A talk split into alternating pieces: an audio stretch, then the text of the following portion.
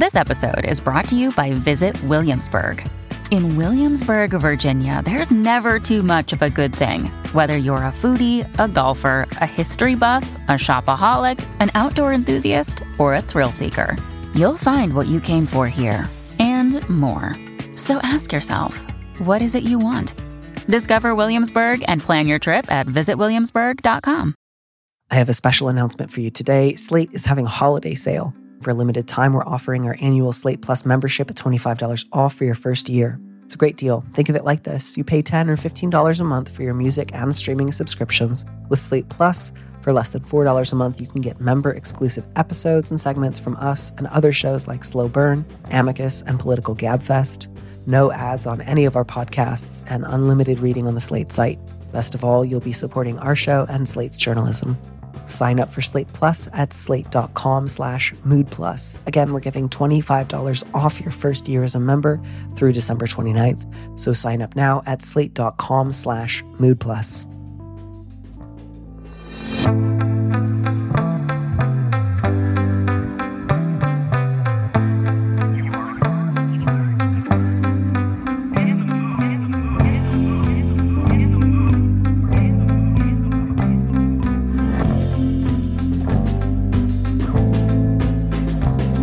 Hello and welcome back to Big Mood, Little Mood. I am your host, Danny M. Lavery, and with me in the studio this week is Olivia Charmaine Morris, an artist, activist, and the founder and CEO of Black Monarch Entertainment. Her new Instagram Live lifestyle series, The Tea, invites celebrity guests to participate in intimate conversations. Olivia, welcome to the show. Thank you so much for having me, Danny. I'm so excited to be here. I am so looking forward to it as well. Uh, and I'm also looking forward to hear a little bit more about your own series and your own approach to interviewing people. Uh, but first, we have a couple of um, people to assist. And if you wouldn't mind reading our first letter for us, we can get started. So the very first one is about unexpected grief. And it reads A high school teacher I had over a decade ago passed away unexpectedly last week. I had not kept in touch with him, though he had a profound impact on me and I often share stories of being in his class. His wife was a favorite teacher of mine as well, and he always talked about his young child. Grief has really sucker punched me to a degree I did not expect. We weren't close, and I've historically been able to process loss in what felt like a reasonable way. But every time he comes up, I get teary, and I keep thinking I see him when I'm out and about. I've spent two days sobbing, unable to stop thinking of his family and all the students and faculty mourning him. I've been so distraught that I had to take an afternoon off work and would take more time if I felt like I could. Even now, it's not so much that I find my emotional state completely unreasonable, but I don't know how to explain to the people in my life or my employer why this has been so difficult. It's not like I lost a family member or close friend. Is this reaction totally out of proportion? How can I feel more at ease holding space for myself to grieve someone I haven't seen in a decade?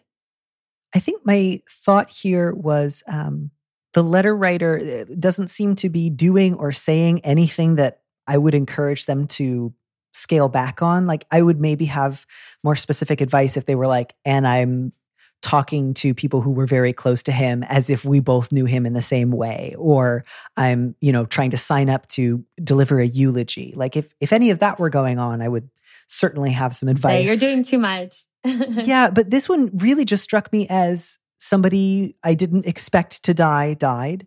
And it's incredibly sad.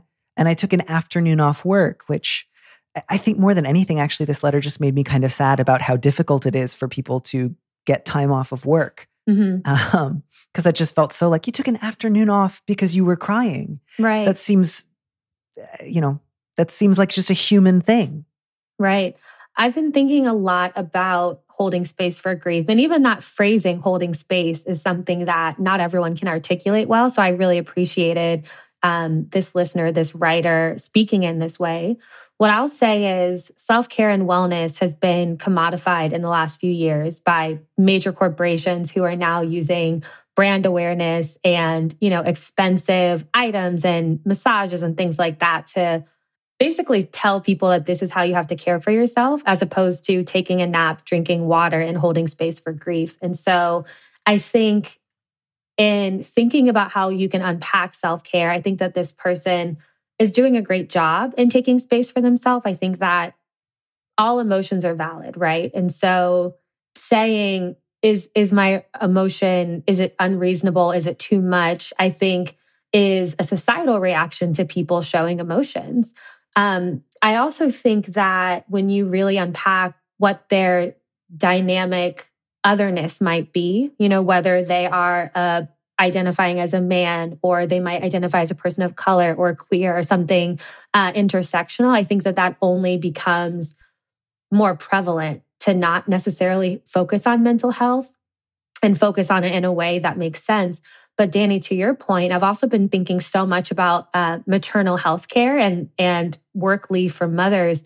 And I just read this article a couple of days ago that said the United States is the only country that does not have paid leave for mothers. And it's not just first world country, like they they went all around the entire world and it's the only one. And it's, you know, I have 10 nieces and nephews. So I think so much about how difficult it is especially during the pandemic to make sure that they're all healthy, happy, thriving, being educated, things like that.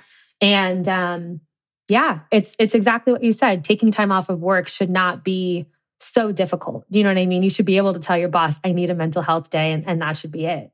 Yeah. And so I think to that end, you know, the letter writer asks, I don't know how to explain this to my employer.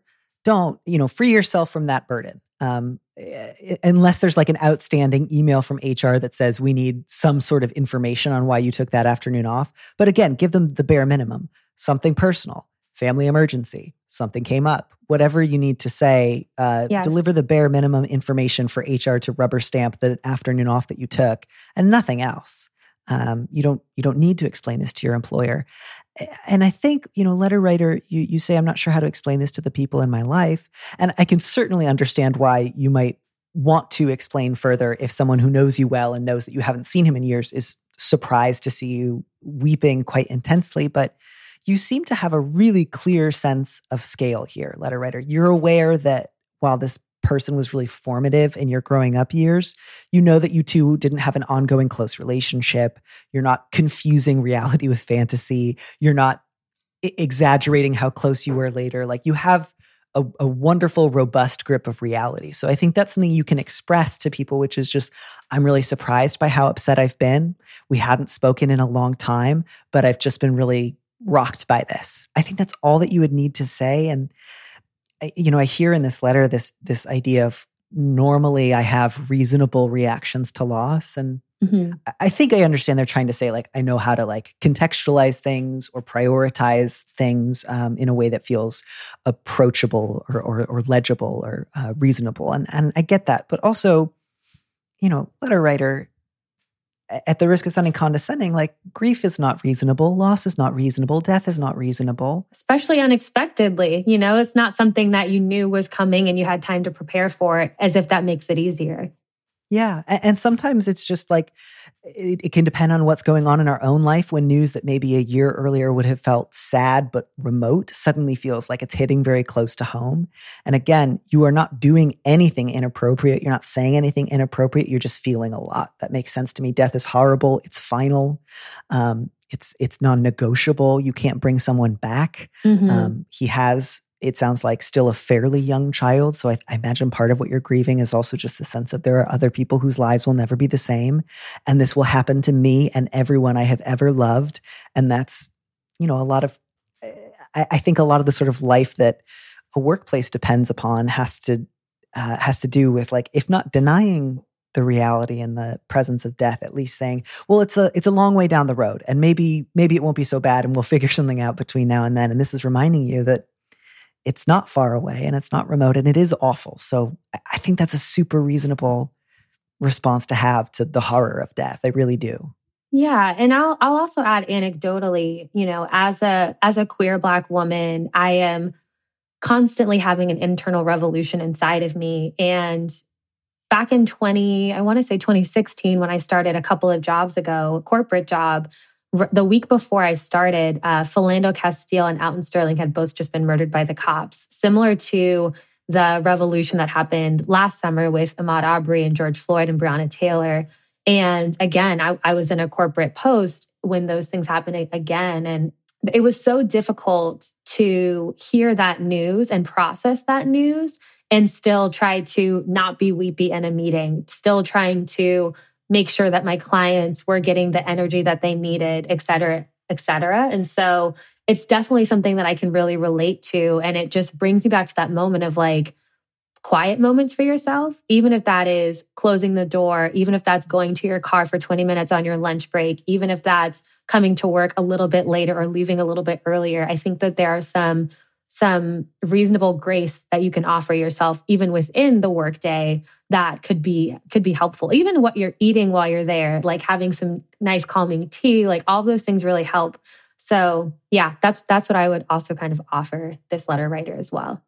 Yeah, I, I think that really is eh, that is it. And and then beyond that, letter writer, rather than having to explain to people why it's been so difficult, you can just acknowledge that it's been difficult. I, I don't think anyone is going to be um, put off by that. You can just say, I don't really know why, but it's hit me really, really hard.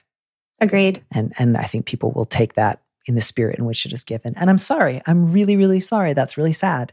Um, I don't have anything beyond that except for that sad, and you should let yourself be sad. And you had a very reasonable response to your sadness, which was, I need an afternoon off of work, and then I'll figure out something else. Agreed.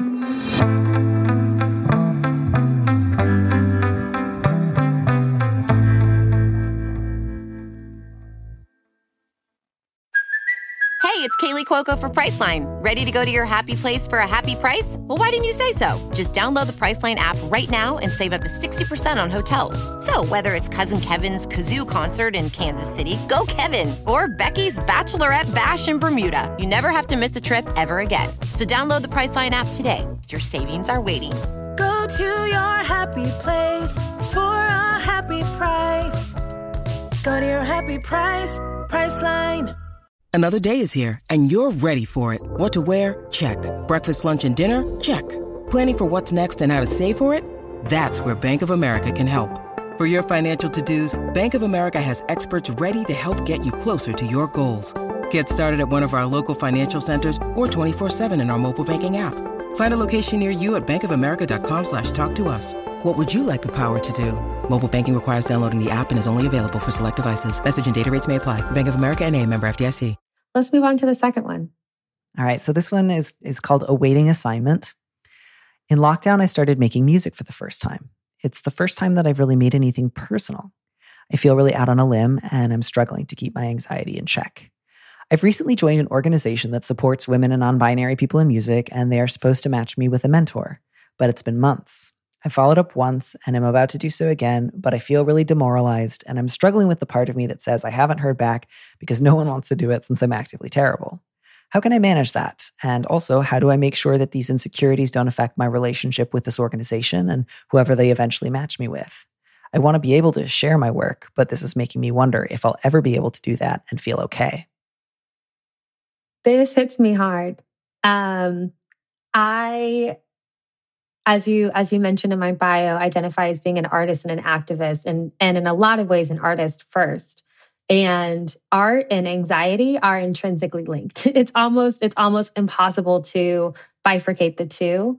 Uh, what i will say is i'm very encouraged by the letter writer as starting off in exploring the music space. I think as an artist, it's it's really important to try to fill ourselves up with different types of art. So a lot of people might just be binging Netflix all day, but you know, when was the last time they heard new music or went to a gallery or read poetry and things like that? So I'm really excited to hear that this person has done something as as they've said makes it's something that they've done that feels personal.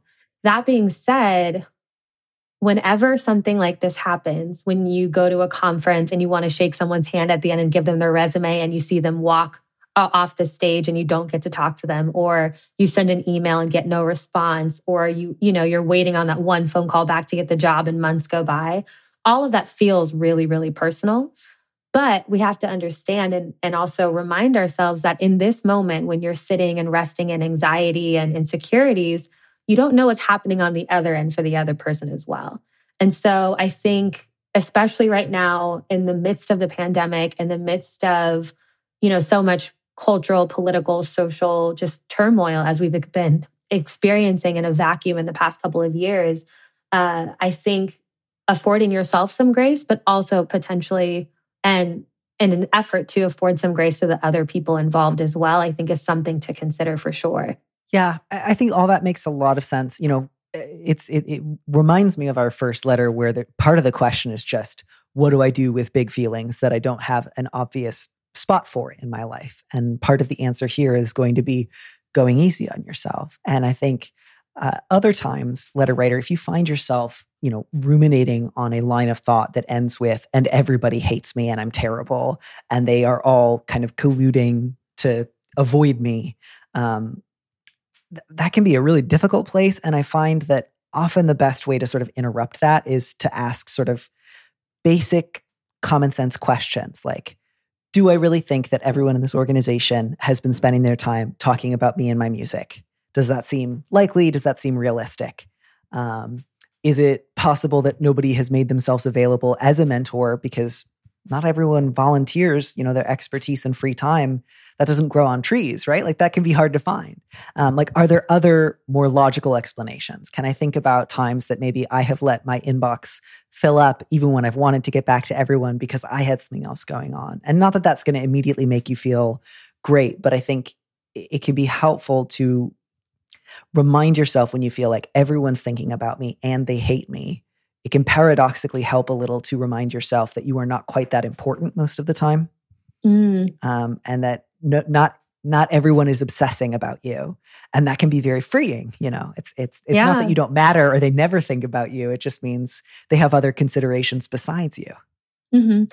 i think there's also a practical aspect here when we're talking about art and music that we can in 2021 and beyond really think about and kind of unpack here as well there's so many ways to share your music that does not require someone else to sign off on it. Whether that is creating your own YouTube channel, sharing music on TikTok, sharing it with your friends and your family that you feel comfortable sharing with. Um, I think there's a way to start to get immediate feedback because uh, it looks like it sounds like that's what you're seeking is some some sort of external validation, some sort of external affirmation, and that's okay.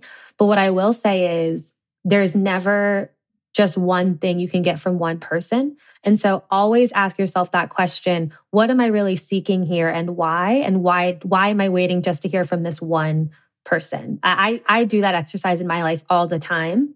And it's really helped me as I've moved up in my career as well to say again, as as Danny you just mentioned, I have 81 unread emails in my in my email right now. I see them. I see the little notification and some of them have been there for months. And it doesn't mean that I don't care, but it does mean that it's it's just not the priority to respond to today. So I think especially with the holiday season coming around the corner and everyone trying to rush to the end of the year, I would say look for ways to share your art and share your heart with others that are in your immediate circle while you're waiting uh, for this for this mentor or a mentor to reach back out. Yeah, I, I think that's right too. Like, yes, letter writer, I do think you should follow up one more time. You've sent one additional email in the last few months.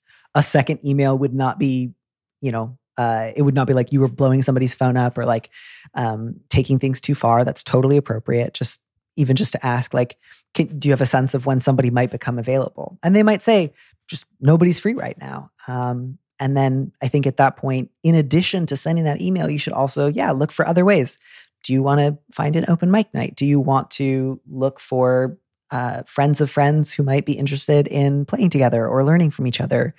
Do you want to try to offer what skills you've developed during lockdown to mentor somebody else? You know, it's not just something that someone else can do for you. There's also somebody who has started playing music even more recently who could benefit from some of the things that you've learned. And I, I think that's one of the difficult things about something as open ended as like a volunteer mentorship relationship. Like there's a sort of understood social script for getting to know someone on a first date, second date, third date. You eventually get to know each other better. Then you have subsequent conversations about what you both want and you can, you know, turn a first date into a relationship. And I think sometimes when somebody's looking for a mentor, there's this sense of someone's just going to be my mentor rather than that's a you know, that's a real time commitment. That's a real energy commitment. Sometimes you want to meet and discuss whether or not you'll be compatible. A symbiotic relationship. Yeah. And, and it's not just like, okay, let's commit. I'm your mentor. I will mentor you for the next 10 years. I promise I will always be there for you. Like that's a that's a lot to offer someone without trying to get to know them first. So I would also encourage you, letter writer, to think not of just one mentor that only this organization can give you, but as a dynamic in a number of possible relationships. And you could seek out multiple people who do a little mentoring, but maybe also something else. Agreed. Absolutely agreed. Yeah. And I think my just last thought on this subject, letter writer, is as much as I want you to be kind with yourself when you get into that space of everyone hates me because they think I'm terrible, I think you deserve that kind of kindness. I would also be really careful about how you bring that energy or that insecurity to other people because sometimes it can be really overwhelming if you bring your music to someone and you say something like, I know this is probably terrible. I'm sure you won't like it. That can that can be a lot to put on somebody else. So again, I don't I don't know if you've been doing that. I don't mean to assume that you have, but just watch out for that. Try to keep down the self-deprecation to like a dull roar. That's a really good point. That's a really, really good point. I was uh, talking to my partner about this the other day about how difficult it is to accept a compliment, even if you have confidence. And so, if in this scenario you're lacking that confidence and that self esteem in this area, uh, I think that that's something to to really investigate as well, and just investigate um, this this whole idea of like self valuation and and connected to music and how music is also therapeutic and i think i think that there's a lot there to to unpack as well yeah i, I mean i think that self deprecating um, thoughts and speech and actions are so complicated because sometimes we think if i'm just hurting myself it's okay to say as much of this as I like. It couldn't be rude or imposing because I'm mad at myself.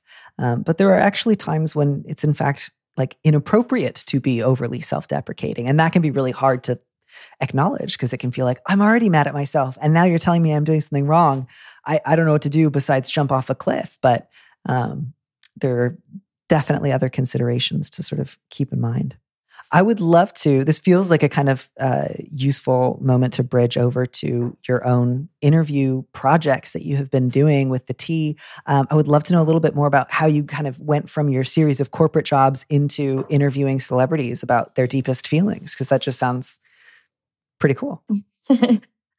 Thank you. Um, love the question and, and how you posed it. What I'll say is, I have always been someone who had Hollywood dreams, as many of us have. Um, when I was five years old, I had a Hollywood themed birthday party by request. And I was not an LA kid. I grew up in the Midwest in Cincinnati, Ohio. And my parents were like, we don't know where you got this from, but we'll lean in. Uh, I grew up as an artist in, in many forms. I used to dance, I sung, I acted, I wrote. Uh, in college, I went to film school, I directed, I edited, I did sound design, I did so much. But once I graduated, you have to decide how are you going to make money? And all of those things that I had done was not going to be the route when I was 19, 20 years old. And so I ended up really going straight to corporate on the business side of entertainment and stayed there for almost a decade. And um, what I'll say now, being liberated and artistically free from the corporate structure, uh, it's it's life sucking and soul sucking to an extent, especially if you're someone who has their own artistic aspirations. Speaking of the last letter writer, um, I also used to play instruments. I played viola, piano, and I just couldn't do any of those things. So uh, last year, really at the height of the pandemic and the civil unrest, I decided to leave my job and start my own production company, Black Monarch. And in doing so, it was only within two to three months that I realized that this idea that I had for a talk show is something that I didn't have to wait to ask permission to do anymore. So I started going live last October, almost exactly a year ago. And I consider myself to be an 85 year old, 30 year old. Like I'm a grandma with technology. I'd rather be, you know, typing on my typewriter. And um, I had never gone live before, so I didn't even necessarily know what that meant. But what it really meant was I could create a space for accountability and build a community of, of listeners, of viewers, of people who were looking for a, a space to be vulnerable. I really enjoyed all of the guests that I had on the show. I had over 30 guests over three seasons. And some of the highlights were, you know, the day before the election last year, so a year ago yesterday, I interviewed Janelle Monáe. And with Janelle, we talked about what does it mean to be an artist and an activist that's exhausted? You know, we're not going to know by the end of the day tomorrow, speaking, you know, in past tense, what our future is going to hold. We don't know if this horrible, horrific president is still going to be in office. We don't know if we're going to have four more years of this heavy burden that's been on our on our shoulders. And she uh, she was very open and honest about her self care, about her wellness, about her artistic journey, about things that kept her open and receptive, and also just rest, knowing when to say no to things, knowing when to kind of hibernate and sequester yourself and fill yourself back up.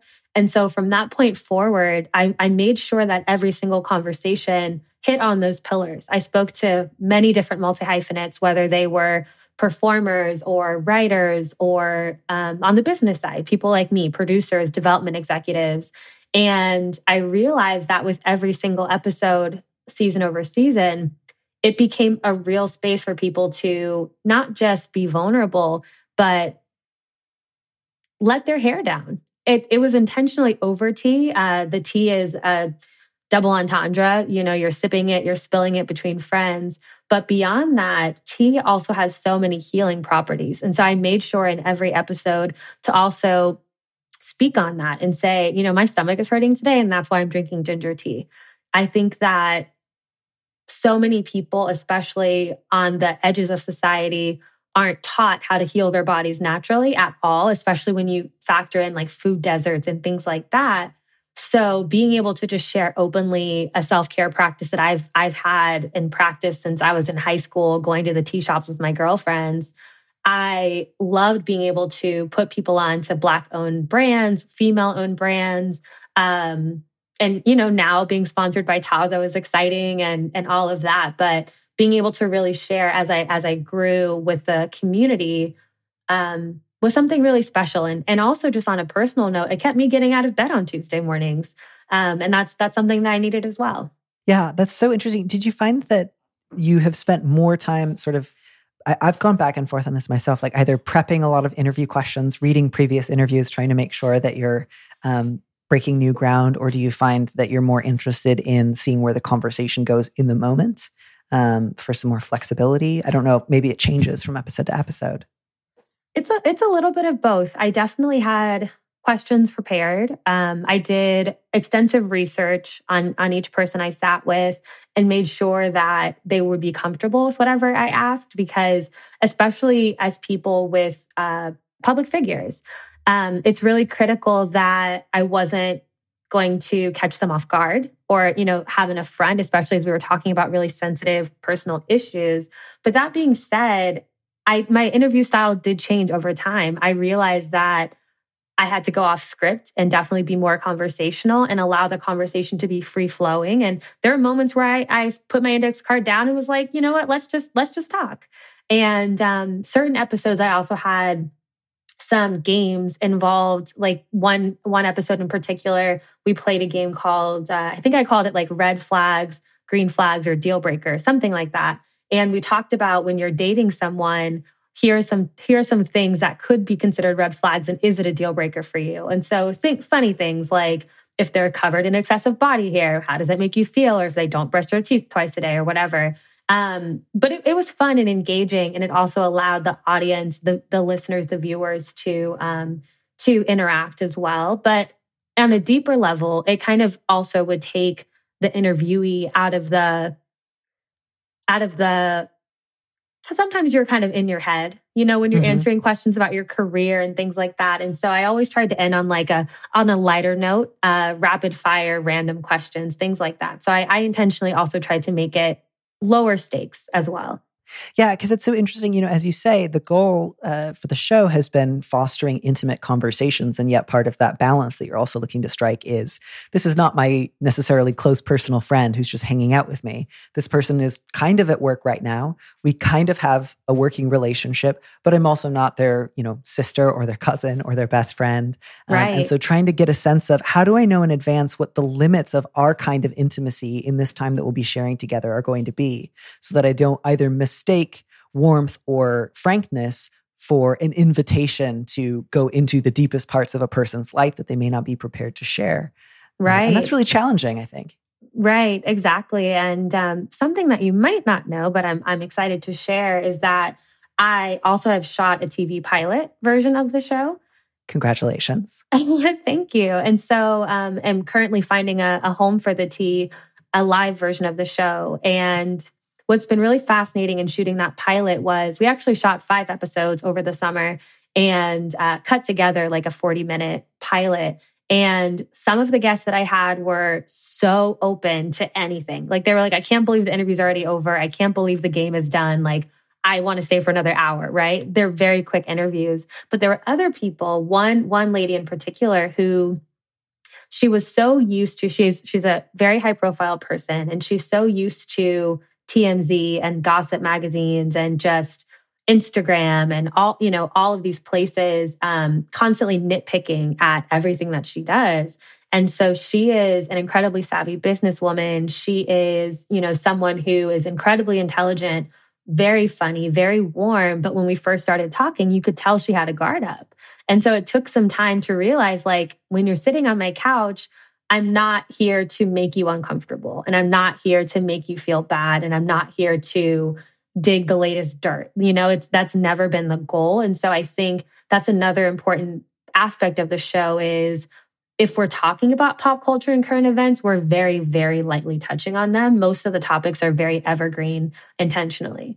Yeah, it's such an interesting balance to think about, you know, proximity and distance, both physical and emotional. Um, and how do you find a balance that's useful for a given conversation or a given topic or a different person? And yeah, that's a lot of food for thought.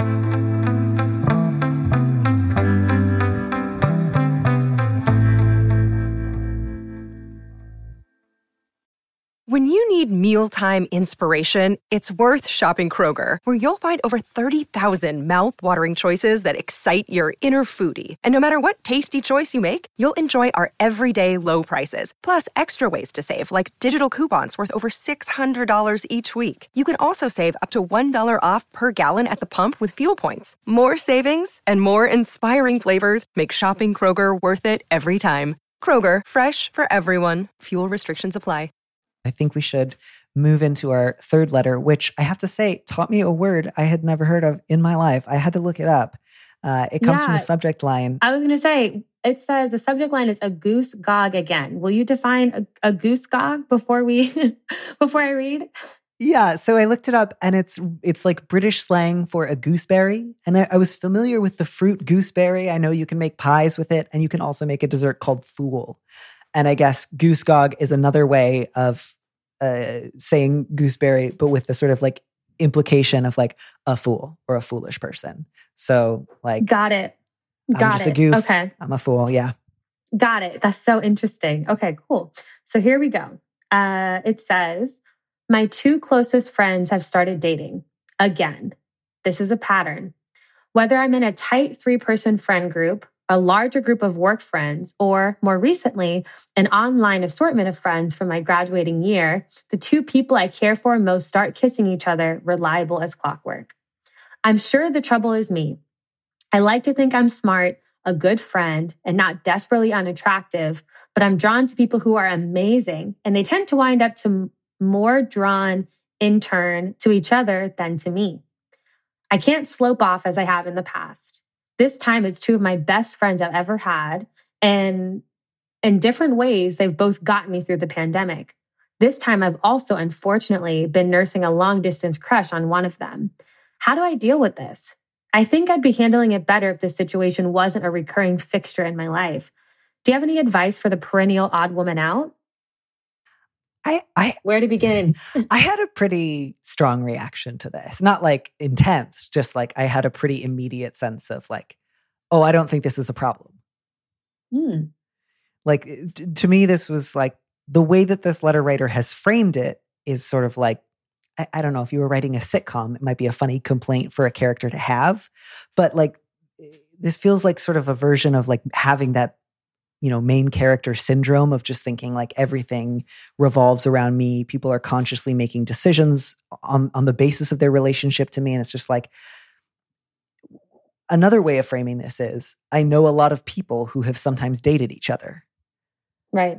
Which is just not that unusual. Many people start dating someone they met through friends um, or uh, were friends with for a while before they started going out. I, I would really be surprised if if we were to do some sort of informal poll of all of the you know eventual couples that you're talking about if all of them would say yes the letter writer was the sort of fulcrum of our relationship to one another. Like that was how we knew each other. That was how we related to one another. We sat down one day and decided we'll either date each other or one of us will try to date the letter writer which will it be? And we always picked each other so much as they would say oh yeah we were all part of a group. And then some of us started going out. And so i just i think this sort of fixation on all of these people thought about dating me, decided against it, and chose instead to date a friend of mine who they think of as a friend of mine rather than a separate person just feels really um, counterproductive at best. Mm, that's so interesting. So, you know, my company is intentionally called Black Monarch Entertainment. I consider myself to be a social butterfly and have forever. And so I've definitely been in, in stickier situations where uh, I've I've pined after a friend, or you know, pined after someone who was taken, or not taken, but not single, not available. Um, and you know, those those feelings are natural and they they happen. So what I'll say is, I would investigate this feeling of. I, I really liked how you phrased it, Danny, of uh, main character syndrome. I'm definitely going to be stealing that. Um, it's something that I've it's been. It's not original of. to me, just to be clear. Yeah, it's it's it's interesting because I've I've also been accused of being sometimes like a self centered person, and for me, I I tend to frame it as well. You know, I am the main character in my life, and I am. You know, it's important for me to protect my peace. It is important for me to hold myself accountable. It is important for me to know that at the end of the day, when you lay your head on your pillow, it's you and you hope you wake up to to live another day. So all of that is definitely true. But what I will say is, you know, though you are the main character, the most important person in your life, every other person in your life, they're not just secondary characters. They're not, it's not an ensemble. It's not a sitcom. They're not just there to service you, your thoughts, your feelings, your actions, and your emotions. And so there's also something here on the on the flip side of this where there's something happening where other people's happiness is causing you pain. And I think that that's also something to really think about and to consider because with your with your the people that you consider your friends, friends are different than acquaintances, they're different than colleagues, they're different than family. They're in their own category all of their own. And I think that there's something I'll just call it what it is, something almost toxic about being the kind of friend who isn't happy when their friends are happy. And I understand that, you know, this this is a recurring pattern in your life and it does feel personal. But what I will say is you attract the energy that you put out. And so if you are putting out this energy of of sourness, of, you know, displeasure, of things like that when you do see friends of yours being happy, that's not going to help attract a partner um, or not even a partner but uh, a romantic interest. It just isn't. It's it's a uh, it's like the opposite side of the magnet. Yeah i, I feel a little you know a, a twinge of guilt because i'm aware the letter writer is already being being very conspicuously down on themselves and then you know we're not saying, gosh, you poor thing, that's so awful. Um, but letter writer, I don't say any of this to say, like, you're uniquely selfish or this is all your fault or you shouldn't have any patience for your own frustration. Um, your feelings make a lot of sense. I don't think you need to think about yourself less. I would just encourage you to think of other people uh, as having the same degree of self consideration, you know, complex, rich inner lives as you know you have in yourself. And again, that can be challenging because you know the inside of your own head and you don't know the inside of anyone else's. But you say, you know, this is a pattern. Is it? Like, again, like, I don't know that everyone you've ever known who went on to date someone else would have said, gosh, first I was really close with the letter writer, but then I made a conscious decision to move away and date somebody else. Um, mm-hmm. I think mm-hmm. you are possibly inserting a pattern that, like, yeah, that could fit, but a lot of other patterns could also fit this just as well. And I think the key here for me is not like there was a friend of mine I was incredibly enamored with and I didn't say anything and I wish that I had and then they started dating someone else. It's just this general sense of all my friends date each other and no one ever dates me. And again, I, I can relate to that general sense of frustration or self pity or loneliness, but you you can't date all of those people all at the same time. So the question is like, why isn't everyone trying to date me? Is not a fair expectation to bring to dating.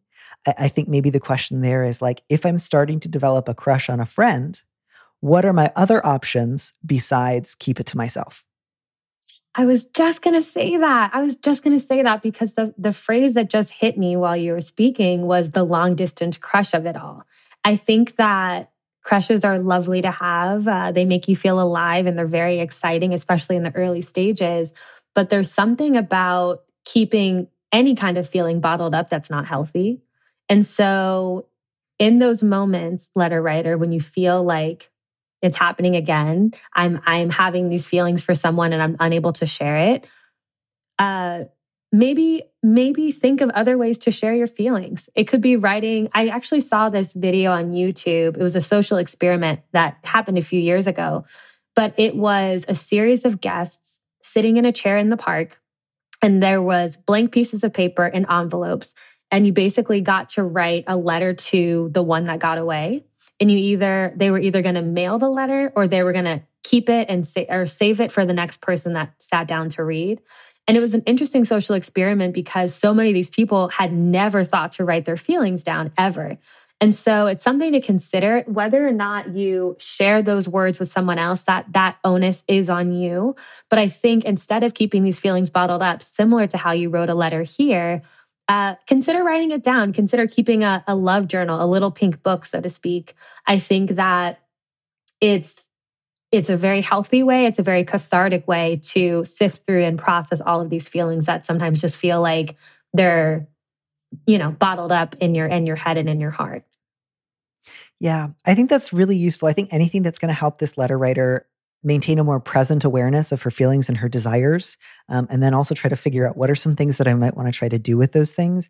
Maybe it's that I have a habit of befriending people I would actually like to ask out on a date, but because for whatever reason I don't think they'll say yes or I'm afraid of the risk, I instead strike up an overture of friendship and hope that they will simply be so won over by my delightfulness that they will ask me out.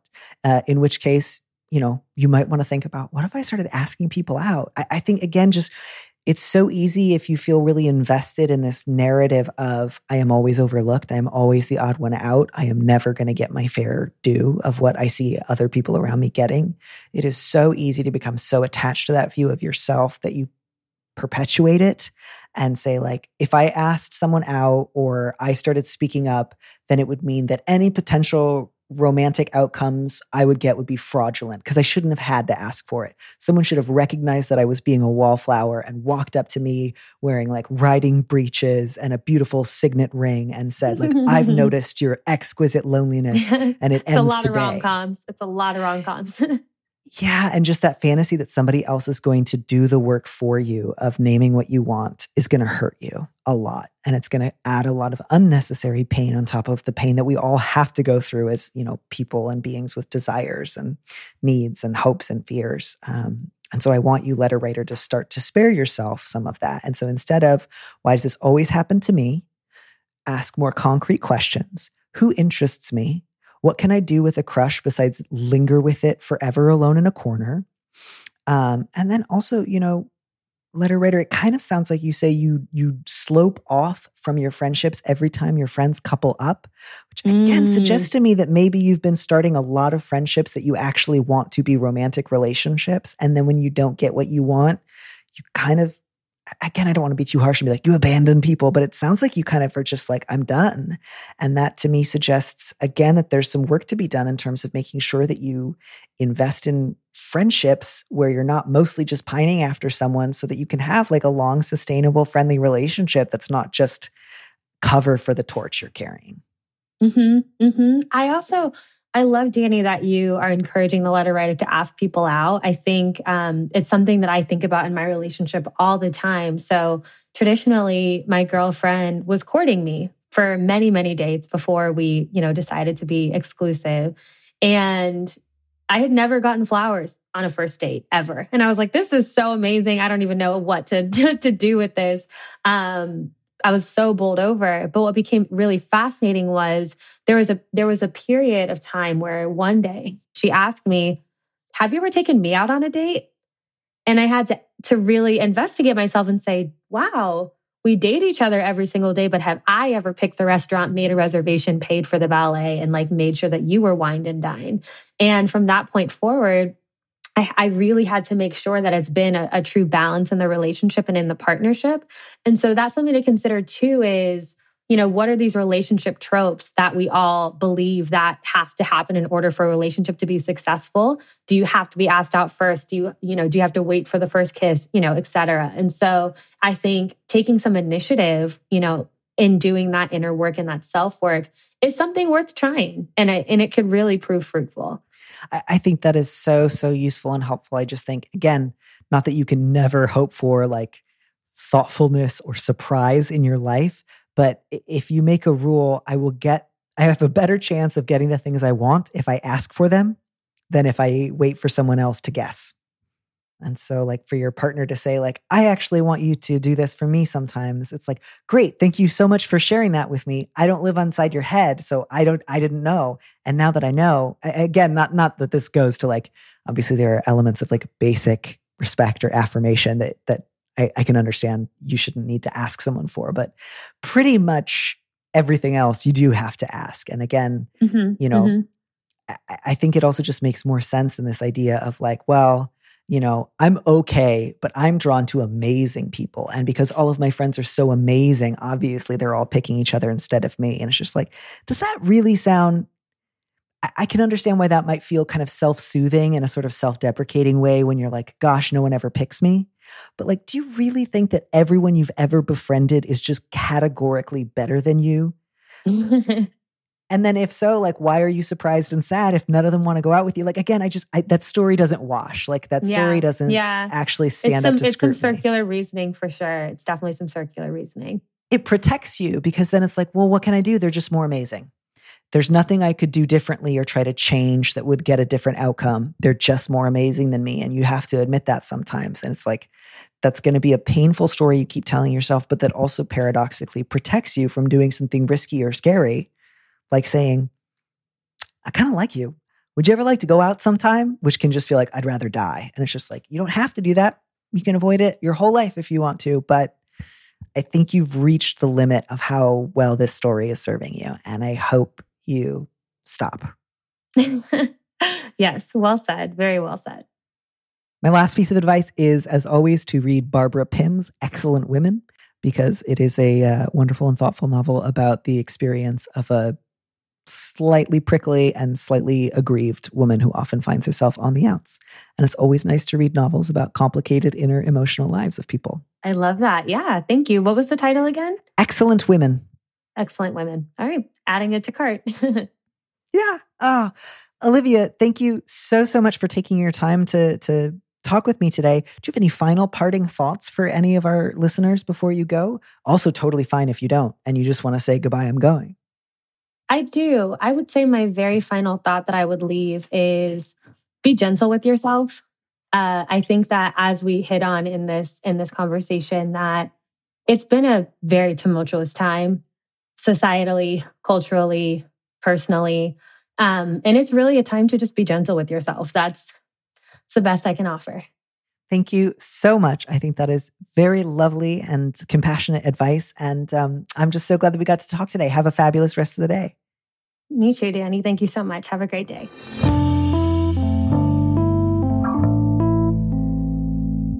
Before I let the rest of you go, I have an update on a recent question. This is from the Sinking Credit episode of October 8th uh, about the letter writer who was having a little bit of thruple trouble.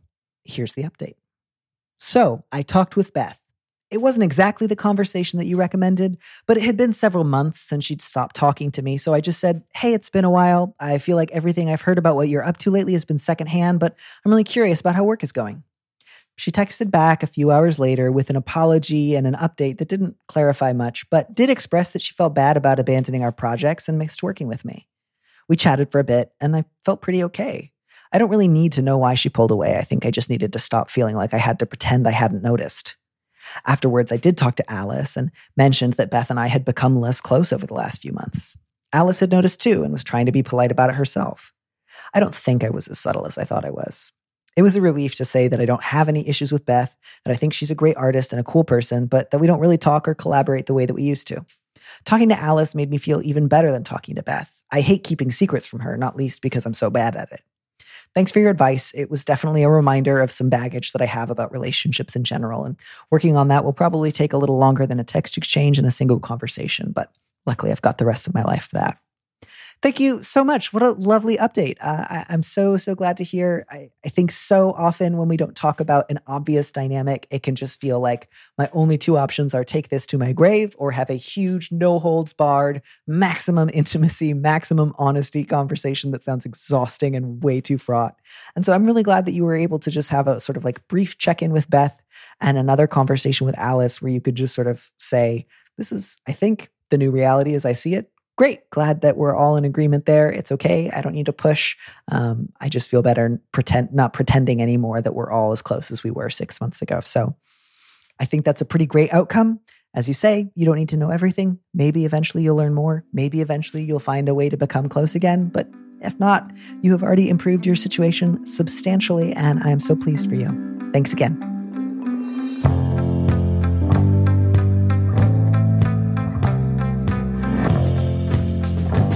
Thank you for joining us on Big Mood, Little Mood with me, Danny Lavery. Our producer is Phil Surkis, who also composed our theme music. Don't miss an episode of the show. Head to slate.com slash mood to sign up to subscribe or hit the subscribe button on whatever platform you're using right now. Thanks. Also, if you can, please leave us a review on Apple Podcasts. We'd love to know what you think. If you want more Big Mood, Little Mood, you should join Slate Plus, Slate's membership program. Members get an extra episode of Big Mood, Little Mood every Friday, and you'll get to hear more advice and conversations with a guest. And as a Slate Plus member, you'll also be supporting the show. Go to slate.com forward slash mood plus to sign up. It's just $1 for your first month. If you'd like me to read your letter on the show, maybe you need a little advice, maybe some big advice, head to slate.com slash mood to find our Big Mood, Little Mood listener question form, or find a link in the description on the platform you're using right now. Thanks for listening.